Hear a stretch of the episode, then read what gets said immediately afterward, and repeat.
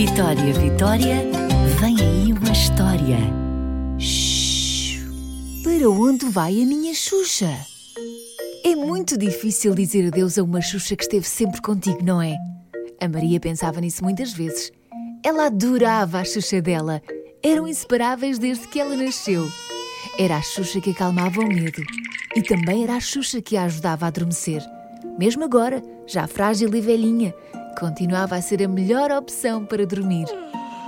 Quando entrou para o primeiro ano, para a escola dos crescidos, estava muito assustada. A mãe e o pai bem tentaram dizer-lhe que não havia motivos para ter medo, mas foi a Xuxa que a ajudou a ter coragem para entrar na escola. De vez em quando ouvia aos tios: Maria, tu já não tens idade para usar Xuxa. Mas será que não? Ela tinha dúvidas. Mesmo assim, não a levava para a escola. Até porque a Xuxa precisava de descansar. Já era velhinha e frágil. Se fosse uma pessoa, devia ter uns 80 anos ou mais. A mãe dizia-lhe que a Xuxa já não devia durar muito mais tempo.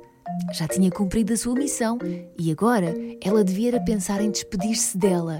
Despedir-se da Xuxa? pensou a Maria. Que ideia tão assustadora!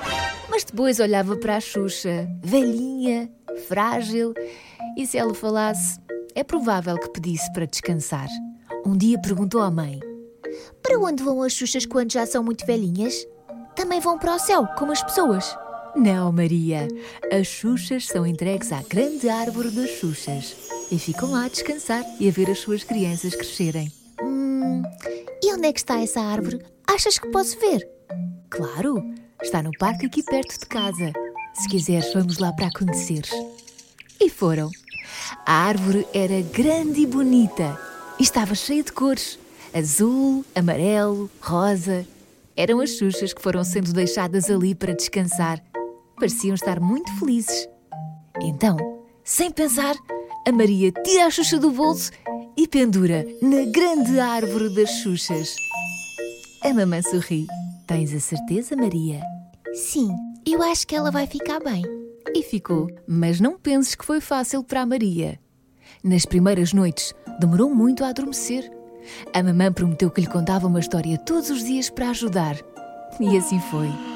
De vez em quando, a Maria ainda tinha muitas saudades da sua Xuxa. E na grande árvore das Xuxas também havia uma Xuxa cheia de saudades da Maria. Mas depois, pensavam no quanto uma e outra deviam estar felizes e divertirem-se com as novas amigas.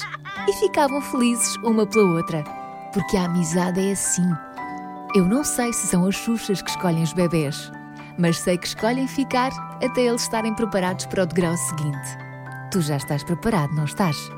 Não tenhas medo.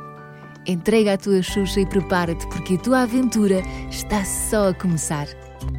Vitória, Vitória, acabou-se a história.